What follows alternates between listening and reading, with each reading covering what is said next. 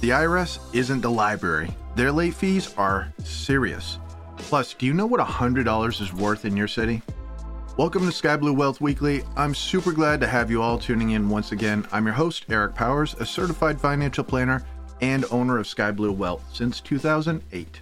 This podcast is aimed to help you earn more, save more, and be certain you're ready for retirement. We also update you on tax news, and that's exactly what today's show is about. We're going to break down what the late fee is for income taxes. As you can imagine, the IRS isn't exactly willy nilly with their rules.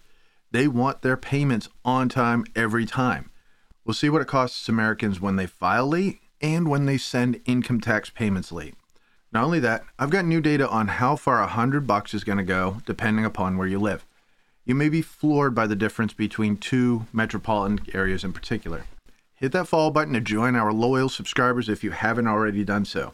It's free and we appreciate it more than you know. Now, let's fly through a few numbers on paying income taxes late. This is from H&R Block. The maximum total penalty for failure to file and pay is 47.5%. That's 22.5% late fee filing and 25% late penalty for that tax. But if your return was over 60 days late, the minimum failure to pay penalty is the smaller of $450 or 100% of the tax required to be shown on the return. To be clear, to reach the 47.5% figure, the penalties would add up on a monthly basis. So, if you owed $5,000, then you could potentially be roughly hit with a $2,500 penalty on top of the original 5,000. It's really easy to get behind the eight ball like this, guys. Heck, you know, even if somebody couldn't pay the tax that they owed on time, they could have avoided that 22.5% late fee filing just by not missing the April deadline for filing. Also, filing an extension before the deadline would prevent that late fee. You see, procrastination rarely helps anyone, especially when it comes to finances. Most business owners would prefer to get the pain over with by filing and paying their income taxes in April, but if you need more time to get organized, it would be best to file an extension. But there's no reason to wait until the very last minute in October. By the way, nearly one in eight Americans asked the IRS for more time to file in 2022. That's about 19 million people who filed an extension. One more thing on failing to file and pay on time. These penalties can be waived. But I'll quote from the IRS website You may qualify for penalty relief if you demonstrate that you exercised ordinary care and prudence and were nevertheless unable to file your return or pay your taxes on time. Examples given include fires, natural disaster, or civil disturbances, inability to get records, death, serious illness, or unavoidable absence of taxpayer or immediate family member, or system issues that delayed a timely electronic file or payment. Military service people can have leeway in certain situations too. What can you not blame for being late, though? Your tax preparation service, as one. The IRS states this is not a typically valid reason for lateness. Now, sure, not everyone owes taxes, even though NASDAQ.com reported that one out of four Americans say that they do owe back taxes. Yikes. Still, there are people who don't even owe any income tax and don't really have a good reason to file late, but still do. And for some people who know they're likely getting a refund, they'll be the first in line to get their taxes done. That makes sense, right? Oh, another tip that you might pass along Many Americans don't file taxes, sometimes because they are certain they won't owe anything, but there are cases when these folks miss out on a refund since they qualify for the earned income tax credit. What's the maximum earned income tax credit for the tax year 2023? It's $7,430, and there are lots of restrictions and calculations related to this tax credit. But let's say a grandmother who's raising her grandkids. Well, she might not know she's eligible for this credit and a possible refund if she hadn't filed taxes since she stopped working. Just one example there. And hopefully, this drives home a point.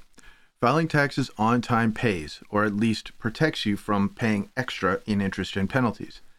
And filing can even result in a refund you didn't know that you had coming in some unique cases, which is a good thing because $100 doesn't go as far as it used to and a tax refund would help out. That leads me into this new research into metro by metro area breakdown on how much $100 is really worth depending upon which metropolitan area you live in or near. Nonprofit group taxfoundation.org got this data from 2021 as reported by the Bureau of Economic Analysis. Where does 100 bucks buy the least? Major cities in California are a good guess, and you're correct. More broadly, the big cities in the Pacific Northwest and the Northeast are brutal on a $100 bill. Where does that same $100 go the furthest? In the Midwest and the Southeast rural areas. But rural living matters even in expensive states like California and New York, too. For example, you can get about $12 more value on purchased goods compared to the same $100 spent in the Los Angeles area. That's a big difference there. That's, in fact, 12% more. How about the most expensive metropolitan area in 2021? That unprestigious award went to the San Francisco Bay Area. A $100 bill in the Bay Area will only buy $83.45 worth of goods and services compared to the national average. That's nearly $17 less bang for your 100 bucks. To visualize that, you could only fill your car's gas tank up 83% full. And groceries, you'd have to put back those free range eggs and the family sized Doritos. Now, the culprit for so much of these metro pricing differences springs from housing costs. If residents are paying more to buy a home or their rent is sky high, that trickles down to most other products and services too. A woman renting a condo in San Francisco is going to have to charge more at her boutique, or else the math just doesn't work. Not just on the left coast.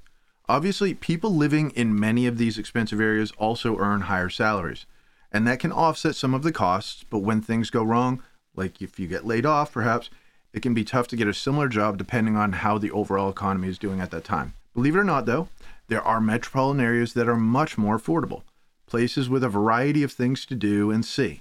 A few of those of note are Las Cruces, New Mexico, Jackson, Tennessee, Johnstown, Pennsylvania, and Springfield, Ohio. And you can see the full list of 15 least expensive and 15 most expensive metros in the show notes. We'll leave a list there. And along with San Francisco Bay that we already noted, here are the other three most expensive metros when it comes to what $100 gets you compared to the US average Miami, Fort Lauderdale, Pompano Beach, Florida, Seattle, Tacoma, Bellevue, Washington, and the Washington, D.C. area, including Arlington and Alexandria, D.C., Virginia, Maryland, West Virginia. Oh, before I forget, here's the two metros with the biggest gap between the value of 100 bucks. Comparing the San Francisco, Oakland, Hayward, California region against Anniston, Oxford, Alabama. The real value of $100 in San Francisco is 83.45, like we talked about, compared to 119 in Anniston, Oxford. So, Anniston, Oxford has 43% greater spending power than in San Francisco, Oakland, Hayward area. You can basically buy one and a half houses there compared to one house in San Francisco, loosely speaking, of course. All right, guys, let's fly through a recap right quick. And remember to set up a consultation with me. Just click the link in the show description. We've helped hundreds of clients get their financial plans organized and updated, as well as assist them with their 401k rollovers or even tax issues. So take a moment to schedule a time to chat with me. Link is in that show description. Now, today's show was about two things that cost Americans big money paying their taxes late, and living in super costly areas of the country. Both things we have control over. Moving is much harder than being on time and organized with income taxes, but it is not impossible, especially considering the big savings potential when you contrast the most expensive areas against those with the most reasonable cost of living. It's just unreal that you can buy about 43% more with your money in one part of the country versus a spot that happens to be near the Pacific coast. Hey, ocean living is nice, but there's a price tag attached. Do a Google search and you'll find there are also affordable beach towns where $100 goes much further than other seaside locations. All right, guys, that is going to wrap this episode. I can't thank you enough for listening. Get in touch with your financial questions and please take five seconds to leave us a review on your podcast platform of choice. I hope you get to enjoy the rest of your day. Talk with you soon. Investment advice offered through Private Advisor Group LLC, a registered investment advisor.